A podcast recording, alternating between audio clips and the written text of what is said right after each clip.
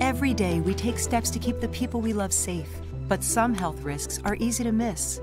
Ticks hiding in the yard can spread germs, like the ones that cause Lyme disease. Mice searching for food can spread bacteria that makes us sick. Mosquitoes lay eggs in standing water and can spread West Nile virus and more. Cockroaches are drawn to water in the home, leaving behind allergens that can trigger asthma attacks. Common pests can threaten our health. Learn how to protect your family at pestworld.org. This show will begin now. Welcome, everybody, to Big Spend Little Cash podcast. I'm Ed Wright. This podcast shares information about credit, credit improvement, tips, products, and services that will help you reach your financial goal. And on this episode of Big Spend Little Cash podcast, we are going to take a look at something that has gotten by most of us. With everything that's going on in this world and all around us, this piece of information have seemed to have escaped us. I mean, I missed this on the five o'clock evening news. I'm talking about the idea that the federal government is planning on taking over our credit reporting system. Let's get right into it.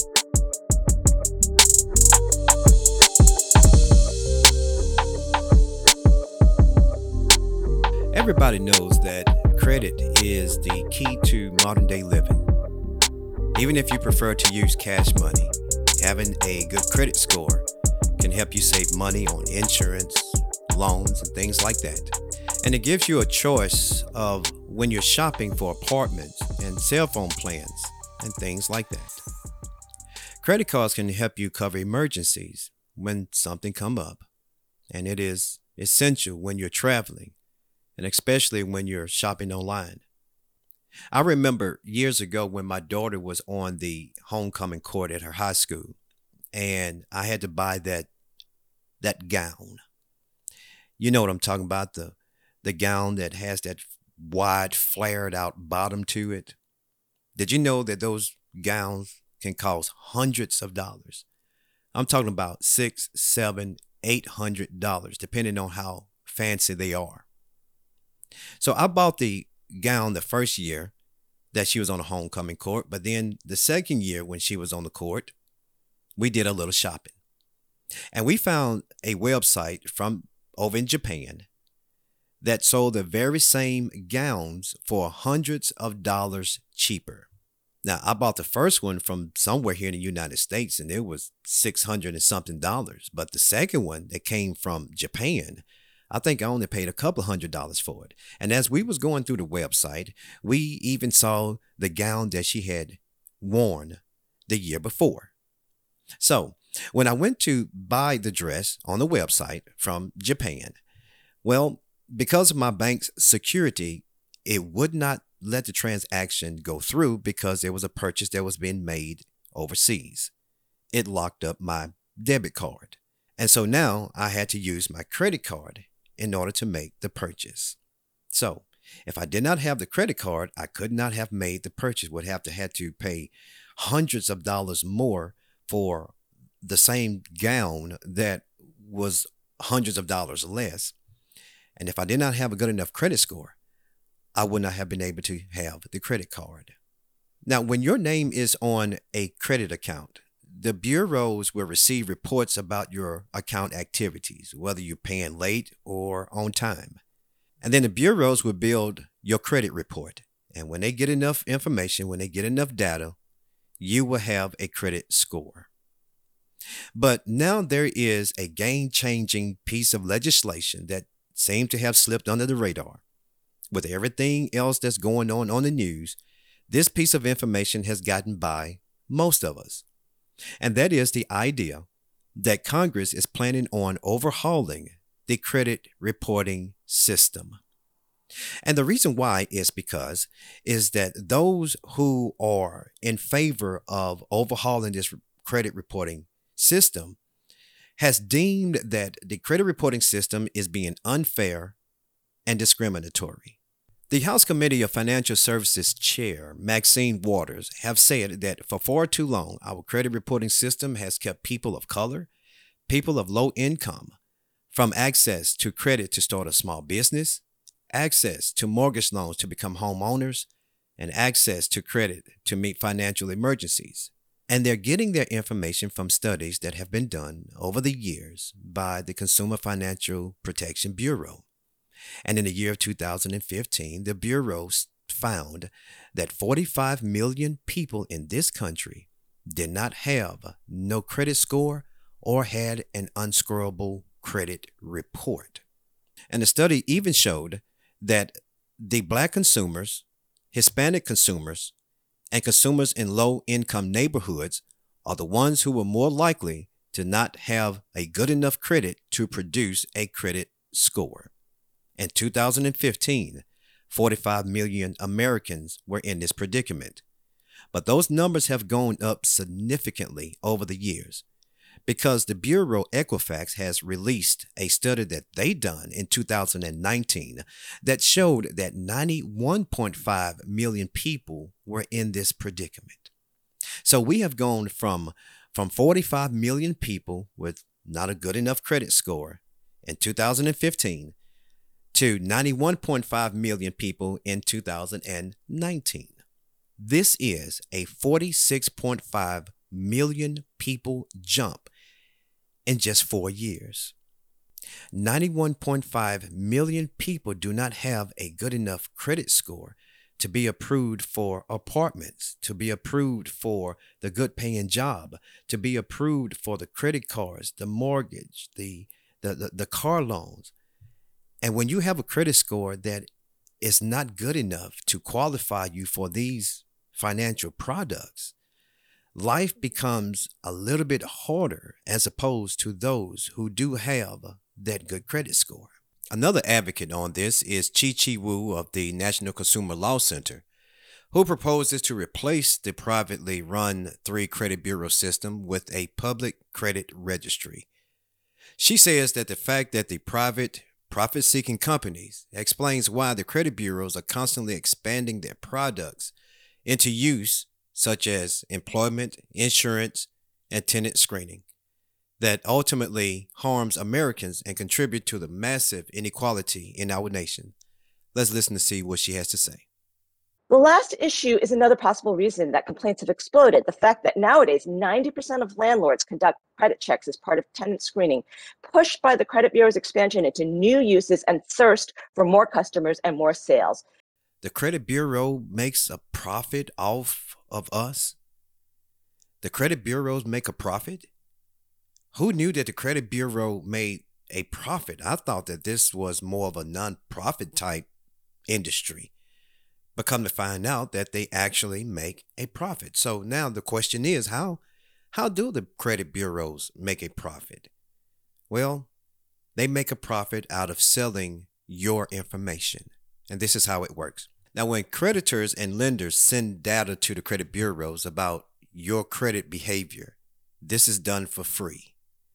The credit bureaus also collect data from public records from the courthouses and they collect data about rent and utility payments, cell phone payments from those who report it to them. And then the bureaus will compile all of this data, organize it, and then sell it. They sell your information to employers who are trying to gather information about an applicant's history. They sell your information to credit card companies trying to decide an applicant's interest rate and they sell your information to lenders who are trying to determine if they will approve or deny a loan application. And have you ever wondered, have you ever wondered how the credit card companies get your address or your new address? You move from one place to another, and the next thing you know, you get a credit card offer in the mail.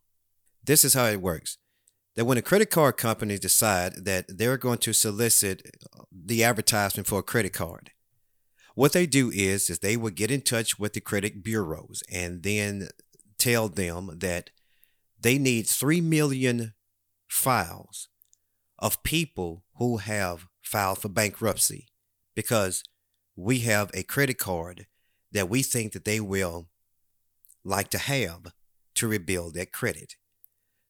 So the credit bureaus will sell 3 million credit files of people here in the United States who have filed for bankruptcy over a certain period of time. Now, I don't know how much they sell this information for. I don't know if anybody really know other than the credit bureaus and those who are buying that information from them. And then the credit card companies will say that I need 5 million files of people who have not filed for bankruptcy because we have a credit card that is specifically for them. And so the credit bureaus will sell that information to the credit card companies. And this is how that when you go from one end of the town to the other, somehow the credit card company find you.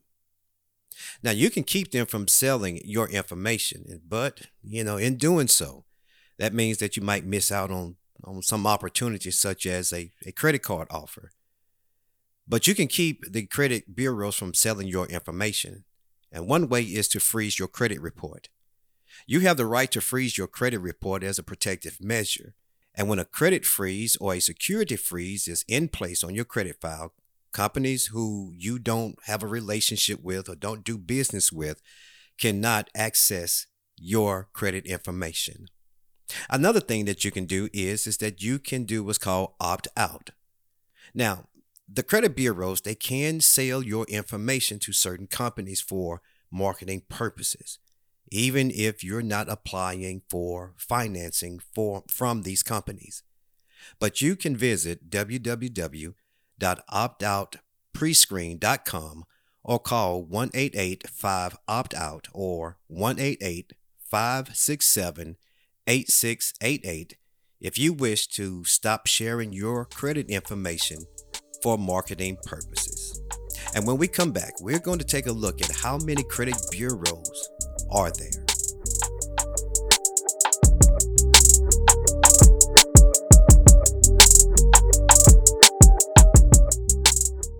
Noise is everywhere.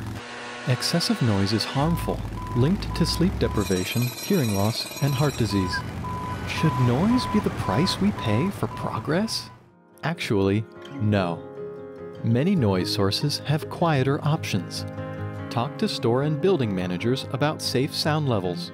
Work with elected officials and the police to strengthen noise enforcement.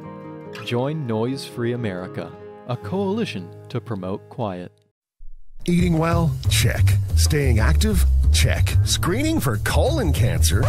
In Manitoba, colon cancer is the second leading cause of cancer deaths. In its early stages, it has no warning signs and you feel fine. If you're over 50, add colon cancer screening to your health checklist. To receive a home screening test in the mail, call Colon Check at 1 855 95 Check, visit getcheckedmanitoba.ca, or talk to your doctor. You're now tuned in to Big Spend Little Cash with Ed Wright. And here's your host. Welcome back, ladies and gentlemen, to Big Spend Little Cash. And here on this episode, we have been talking about the fact that the three major credit bureaus, and that is Experian, Equifax, and TransUnion, they are under fire by Congress because of what is said to be unfair practice towards a certain group of people, and that is the people of color, Hispanic people, and people who are living in low income neighborhoods. It has gotten to the point now where Congress is proposing to uh, overhaul the credit reporting system or take it over outright. Now, these are the three major credit reporting bureaus Equifax, TransUnion, and Experian, the three that we normally hear about but did you know that there are a whole lot more than just those three? There are actually over 400 credit reporting bureaus here in the United States. Now we know about the three, but the smaller ones, they focus on a certain group of people or a particular group of people with particular financial circumstances, such as people with less than perfect credit, people with a certain credit history, or people with bankruptcies, repos, garnishments on their credit report. You may ask the question why are there so many credit reporting bureaus? Well, because credit is big business here in the United States. If you stop to think about all of the financial products that you've applied for over the years. I'm talking about student loans, car loans, mortgages, credit cards, apartment rentals, um, uh, utility applications, job applications, cell phone bills. Just think about how many applications that are required to run your credit check have you yourself applied for over the years since you have been an adult. Now, multiply that by the number of people that live here in the United States. And you can see how this is big business because when the creditors and the lenders and the employers they they need to have uh, information about the people who are putting in these applications, well, they go to the credit bureaus to get these files. The credit bureau sell them this information to the creditors, the lenders, the employers, the landlord, apartment management. They sell this information, and we're talking about millions of people here in the United States on a daily basis fill out an application that requires their credit check to be ran. And the credit bureaus, they have all of your information. They know more about you than you do. The credit bureaus have all your information. They they have your personal information. They they they have your name on file, whether it's your your current name or your previous name for for the women who uh, had gotten married and they know what your maiden name was. They have your addresses, your current address, and all of your previous addresses. They know what your birthday is. They have your social security number. They know all of the employers that have hired you, all the jobs that you have had. They even get your information from public records. They go to the courthouse and they get all the information. They get the information about those who have filed for bankruptcy and those who have garnishments and tax liens on their records. They have information about the credit inquiries, details about all of the times that someone had to run your credit report, the times that you went to the car lots and filled out the application to get financing for their car, they got that on record. They have a record of how many accounts that you have had, how many credit cards that you've had, your credit obligations, whether it's current obligations or previous obligations. And with those accounts, they have the account numbers, they have the payment histories, how many times you made late payments, how many times you made payments on time, the credit balance, how much you owe right now on your credit cards and how many of those credit cards you have. They know about the status of those accounts, whether it's current, whether it's closed, whether it's past due, or whether it's a charge off. They know the credit limit on these credit cards. They know the date that you were approved for these credit cards. I guarantee you, they know more about you than you do. You move across the street, they know about that. You move across town, they know about that. You get married, they know about that. You get married, get a divorce, and get married again, they know about that. As soon as you apply for anything, as soon as something significant in your life change, the credit bureaus will have a record of it because the creditors, the loan companies, the credit card companies, the landlords, the utility companies, the cell phone companies, all of them report information to the credit bureau. And that is information on each and every single one of us. Now, when we come back, we're going to find out just exactly what it is that the advocates of this issue have discovered.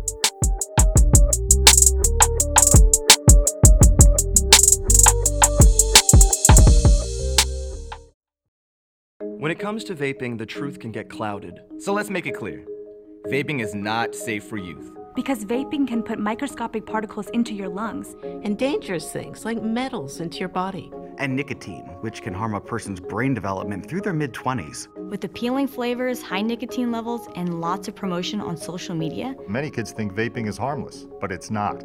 So talk to your kids about the risks of vaping. Because when you talk, they hear you. As an Olympic athlete, I prepare for everything. So when I became pregnant, I thought I was ready. But at 32 weeks, I was diagnosed with severe preeclampsia and had an emergency C section. Looking back, had I known the warning signs, I would have talked to my doctor sooner. Too many women die of pregnancy related complications, and most are preventable. If you or someone you know is pregnant or recently had a baby, learn the warning signs. It could help save her life. Hear her. You're listening to Big Spend Little Cash with Ed Wright. Now, back to the show. This is what seems to be the issue, and there are several, for the reason why the government has decided to step in.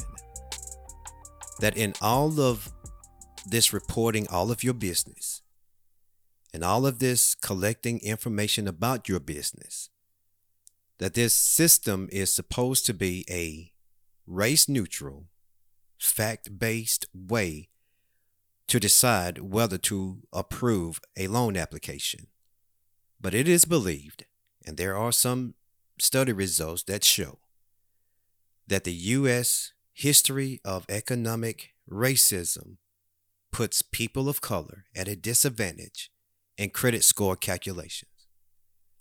It has been determined that that for decades banks have redlined black and Latino neighborhoods, refusing to make conventional loans and refusing to put local branches in non white and low income neighborhoods.